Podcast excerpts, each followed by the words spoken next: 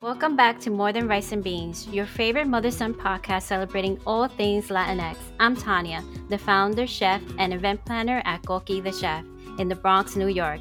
And I can't believe it, we're going on a fourth season. Yeah, so it's pretty crazy because I wouldn't have thought that I could survive this long doing a podcast with my mom. Um, I'm Miguel, a PhD student studying aerospace engineering, and of course, Tanya's son and I could not think of a better way to kick off our fourth season than with today's guest. So, Melissa DuPrey is our guest today, and she is a multidisciplinary artist, producer, and playwright from Chicago. Her critically acclaimed work spans over a decade, including recently digitized full length play Brouhaha. She's performed stand up comedy across the US. She is also the heart and soul behind the Good Grief Project, aimed at connecting communities of color with mental and spiritual wellness practitioners of color. You probably know her from her recent role as Dr. Sara Ortiz on Grey's Anatomy, but Melissa has also had roles on Empire, The Resident Chicago PD, and The Chi. And that is just scratching the surface of her accomplishments. Melissa, we are so happy you're joining us on More Than Rice and Beans today. Thank you so much for having me. Thank you so much. I'm I'm a fan of this podcast. Actually, my partner Flaco Navaja just um, done an interview, and I was just like, "That's so cool, mother son duo." Um, I'm also like a really big fan of cooking and the culinary arts in general. So this was really really unique, and so congratulations on your fourth season. Thank, Thank you. you. Thank you. So let's start with the most obvious and talk about Grey's Anatomy right off the bat. What was the experience of playing an Afro Latina role on a TV show as massive as Grey's Anatomy? Well, Grey's Anatomy was a show that I watched with my mother religiously. We set up ritual mother daughter time every Thursday to watch Grey's Anatomy. And then when the spinoff private practice happened, we had two hours of just girl time. And that was when I was around college, like my first year of college, and we had maintained that ritual for years up until she passed away. She transitioned in 2016. And I, you know, like a lot of Grey's Anatomy fans, I just stopped watching the show. It was actually like really hard for me to continue on with the series with the loss of my mother. It was part of our ritual. And I've been a professional actor for a very long time, but I've never tapped into the LA market up until I got an audition for Grey's Anatomy out of nowhere. I'd never gotten an audition outside of Chicago or New York. And I've been with the ABC family since 2014. So I just don't know how I got that audition on a Wednesday. I turned it in. On Friday, I got called that I was hired. On Monday, I was due on set to take a COVID test. And I firmly believe that that was my mother showing off as an ancestor to tell me, this is what I'm going to be doing work for you on the other side. This is how I'm going to open doors for you this is this is I could do in the ancestral realm that I couldn't do on earth. And so the whole drive, the first weekend that I made that drive, I could feel her in the mountains. I could feel her in the desert. We used to drive when I was a young person. We used to drive for months on end doing road trips. So it was just a it was such a cosmic and divine landing of that job to begin with and everything about it was magical. The the role was intentionally written to be afro afro latina i also landed at, at Grey Sloan memorial with my mother um and that's uh lisa vidal who played my mom and she's like this petite wonderful like completely iconic latina superstar and we did a mother daughter role the first season and all, everything about walking onto set and seeing um, all of these people that I've been watching for years just be floating around and Ellen Pompeo just like bumping Wu Tang in her trailer. Like everything was completely magic, the whole process. I can imagine. I'm getting goosebumps just listening to you. so it's a beautiful thing. It's a your mom was just there giving you that beautiful opportunity. Oh gosh. What do you think needs to change more for Blacks and Latinx people to see themselves represented in popular TV shows and movies? Uh, I'm a firm believer of the equity and inclusion that we want to see has to come from behind the systems that put us in front of of the camera. So we need to be writing our own stories. We also need to be producing our stories.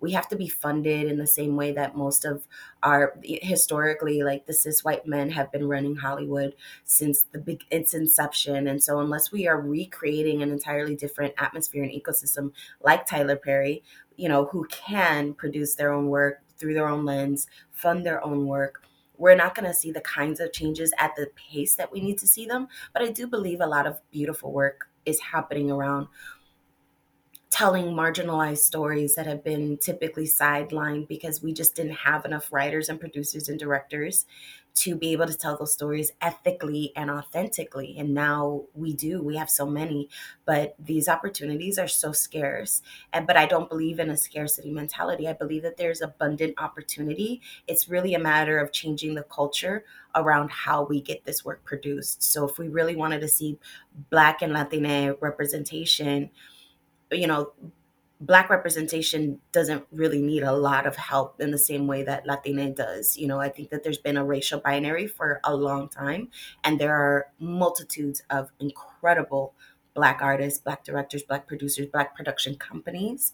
I think we as as latina people and part of the diaspora we need to really bump up our ability to collaborate with uh, communities of the global majority that have already made that work. And so like we're sometimes we have blinders on and we we're not creating the relationships and we're not working together in tandem. The entire government and the entire we can go through a depression. What has never collapsed is hollywood. It's insular. And we need to figure out how to make that community for ourselves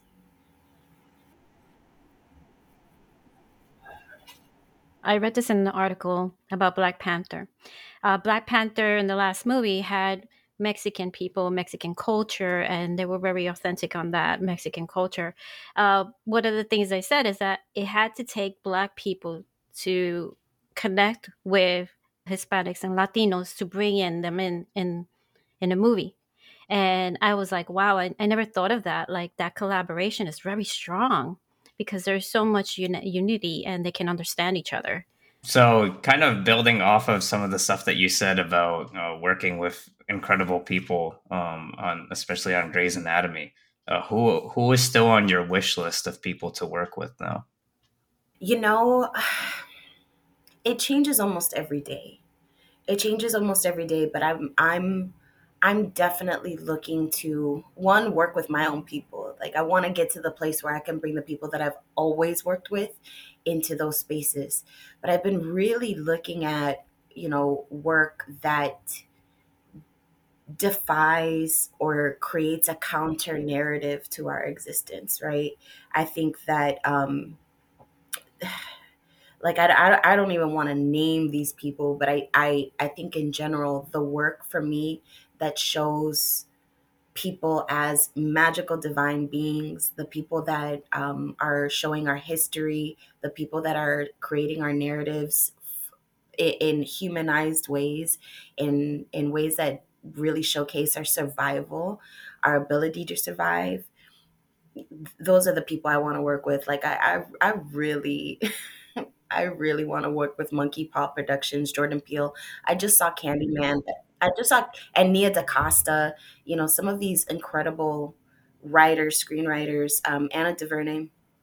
I I want to work with the folks that are creating those spaces, like director of Black Panther. I, I think that when I saw Candyman, for example, the way that they tied in the social justice theme and the history of policing in Chicago, I just think that art is always going to be political, whether or not people think my art is not political. And I was like, it's coming through a vessel. Yes, it is. It's always politicized. And I think that um, the people that I would want to work with are the ones that speak truth to power and also create really creative vehicles in which to tell these stories. And I, I i want to be in those spaces. I want to write in those spaces. I want to produce in those spaces. And i definitely want to act in those spaces. Yeah and i think uh, i mean Peele has done a great job with that with all of his movies just hiding messages um, but in a way that's not completely obvious but it's still there. And so people might not be able to like exactly pick out the the the exact history of something, but I'm pretty sure they get the the overall message.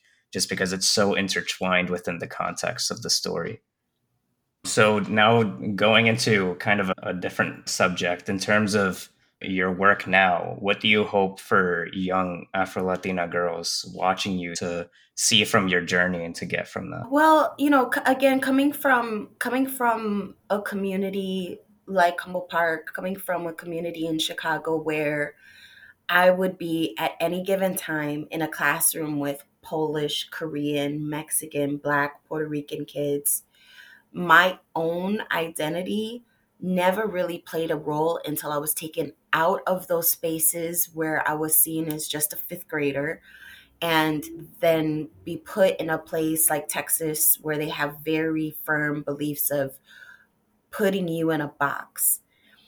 And so I had to really start to define myself and start creating my own identities and naming that my intersectional multicultural identities exist within my own unique presentation. And by telling my own story, I realized that my presentation and my intersections and my experiences matter, that they are completely valid and beautiful, and that they're worthy of being heard.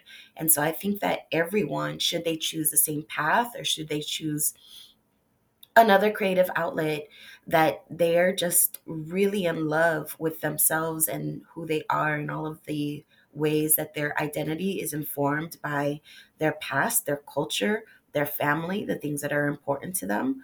So, you know, that message is really about tell your story, and your story is unique and your story is worthy to be heard. I love it. Okay, Melissa, vamos a hablar de comida, my favorite subject. Okay, I read that your dad is a chef. How did that influence your relationship with food and culture? Well, my dad, my dad comes from a long line of women who cook. So, you know, his mother, Agapita Reyes Inventanu, she she, you know, cooked she taught her daughters how to cook.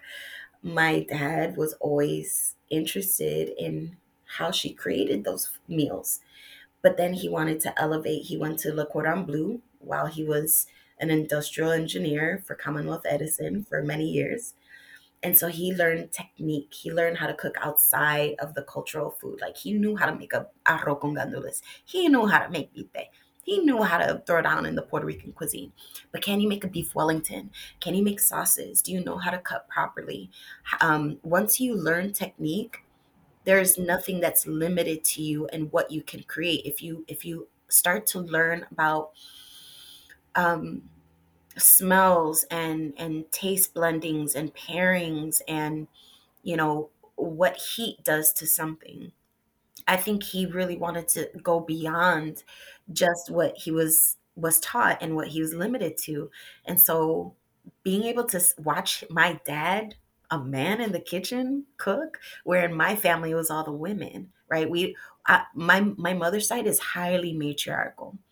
All of the women are super badass women. They are bosses, they're hyper independent. They really don't need anybody else to to be in their life other than to give them what they're not getting for themselves right? My dad's side of the family he you know the men do everything. They're capable of doing everything. They're the when i need my laundry clean i don't go to my mom. I went to my dad. You know like my dad knows how to really get something right so when my dad when i when i see my dad cook it's really about the science behind it, the exactitude. You know, it, we don't. He he'll measure, but he'll say like the proportions are important because of this. Whereas a lot of moms will be like, se echa un poquito de esto esto, esto esto, y hay, hay que, hay que pelarlo un poco, chichi. You know, they cook with their spirit. They cook with their spirit. A man's brain wants to cook with their their spirit and their mind you know it's it's a it, it's a science it's an exactitude it's a ritual. Wow. All right so what is your favorite dish? I love yuca you know i love nyame nyame is a blessed root in, in in the religious culture i practice so having a plate of bacalao con vianda represents to me some of the more traditional recipes, and it also is just such a comfort food, right? Like you have all of these really beautiful flavors putting together, and I'm just always so full after a plate of verduras. You know, they fill me up, and and that plate that plate feels like love. You know, it just feels like love. Yeah. It's actually kind of surprising. I feel like there there's a good number of people that we've gotten on the show that have said similar answers of like either arroz con gandules or arroz con habichuelas, like with fried eggs specifically. Melissa, we didn't really touch on it too much, but I think our listeners and me and my mom would like to know more about what you do with the Good Grief Project. Oh yes.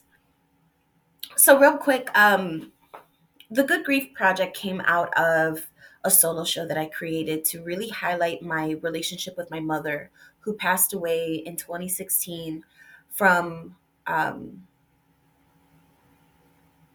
complications in in her in her illness. She was manic depressive bipolar, and she also suffered from autoimmune uh, hepatitis. And in in the fight with the medical industrial complex, she decided that it would just be better if she went off of all of her medications and she took the she took the choice to pretty much allow herself to naturally die um, it just so happens that when she decided to not take her medications she her heart stopped two days later she thought that she would just naturally wean off um, but no one told her that one of the medications that she was taking for for her like an antidepressant was going to stop her heart if she didn't wean off of it.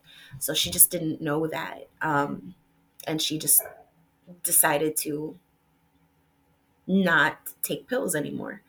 Um, so we lost her pretty abruptly, but the the notion behind having the integrity and having the decision to to mark your fate, I think that there were a lot of conversations that people really needed to have around grief, losing someone, being a, an adult child of an alcoholic, being um, a mother daughter duo, you know, in the single parenthood conversation, going up against the medical industrial complex in the ways that we did, that we could never find you know access to someone to facilities to help her mentally and physically. There are only there are only three three facilities in the state of Illinois that are MESA programs. That's mental illness and substance abuse, which my mother was suffering from both of them. And we just couldn't get help because she was so young. And so most of those programs are also provided for people who are 65 and older if they're on Medicaid or Medicare. So there was just so much that I wanted to share about this story that I created a solo show, but knowing that the things I was going to talk about was going to be very traumatic for my audiences.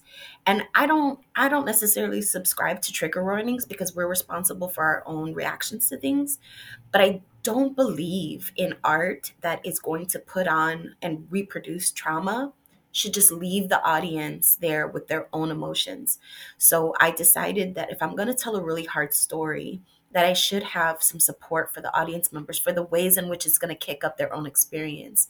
So I invited 10 practitioners of color who practice multidisciplinary healing practices like Reiki, therapy, acupuncture, naturopathy, limpias, um, meditation specialists. They were all there in the space after I did my solo show. And I won a grant from NALAC, the, the National Alliance of Latino Arts and Culture, to subsidize anyone who wanted to have their very first therapy session in that space connect with a practitioner of color and their first session would be paid by me so that way they can start a therapy process. Before we let you go, we have a round of rapid fire questions for you if you're game. Favorite role you ever played? Um, that's gonna be Thomasina on Empire. Ooh. Live theater, film, or TV? Live theater. Comedy or drama? Comedy. Dish that absolutely must be served at a family gathering. Potato salad. okay. Worst audition you ever had? Worst audition I've ever had? Oh god, it was it was for the Goodman uh the Goodman Theater where like there was some a, a powerhouse singer that went up right before me. She was amazing. You could hear her through the door. I'm not a singer, but I can sing. And um, you know, it was one of those things where like, why why am I even here? Why why would I even be here after that? And so like I had I let that trip me up and I went into the audition and be like, I heard who was there before me. Like if y'all don't hire her, like, what's what's what's the point? I'm gonna just play this for you, but I'm Puerto Rican. It has nothing to do with your Mexican story. And that that girl was singing huaraches, you know, with huaraches on, and she was she had a guitar and she was singing a son son jarocho song. I was like, this is done. TV show you would have loved to appear on. TV show I would have loved to appear on. Um, mm, mm, mm, mm. this is gonna sound no, no, no. Um, this is, I mean, it's it's one of my it's one of my favorite shows. I would have loved to have been on Cheers if I was alive. You know, if I was an adult back then, I would have loved to have been on Cheers. Norm, Norm, yeah. I would have. I would love to have been a character like Norm. Everyone loves Norm. Favorite Broadway show? The Lion King. I wept. Yes, and that's that's also like only one of two Broadway shows I've ever seen in my life. Like, who could afford those tickets? Broadway is an inaccessible form of theater. I can't wait to be on it, but I don't I don't subscribe in the idea of making theater tickets inaccessible for people like me. Like I've never been able to see it. Where can people find you and your work? People can find me in these streets. Um, no, I, I'm I'm pretty active on my socials on Facebook and on Instagram, mostly Instagram because that's where my grandmother is not watching me.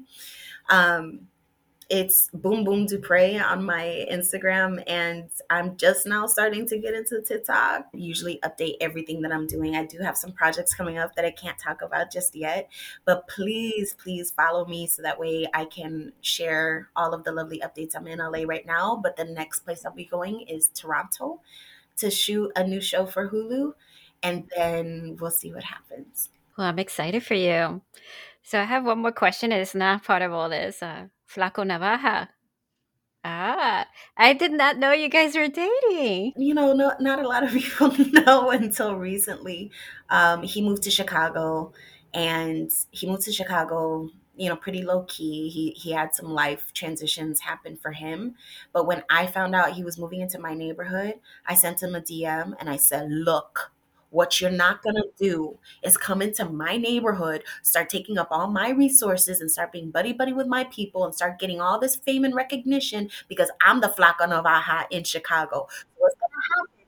And, and we've known and what's going to happen is you're going to stop pretending like you don't know me. We've known each other for 10 years, and you're just like, woo, Melissa DuPrey, and, and brush me off. So when I get back to Chicago from LA, we're going to have lunch and we are going to be friends. I like that. Melissa, thank you so much for joining us here on More Than Rice and Beans. And whenever you come, whenever you're in New York, just let us know. Let me know. I'll be lo- it would be wonderful to have you. Maybe we can do something. I have an event space that we can just do something really cool, some comedy, whatever. Let's get creative in New York too. Yes, absolutely. Ajay, metemos mano, of course. Thank you for listening to More Than Rice and Beans, and a special thank you to our guest, the multi talented Melissa DuPrey. If you enjoyed this episode, please leave us a five star rating on Apple Podcast. It really helps to support our show and highlight our amazing Latinx guests. And if you listen on Spotify, follow the podcast, whatever platform you listen on, please support our podcast as much as you can. Ay, qué lindo. and if you're interested in connecting with Latinx and Spanish culture through food, visit us at coquithechef.com or check our links on the show notes and episode description. Ciao, everyone. Say goodbye, Bye.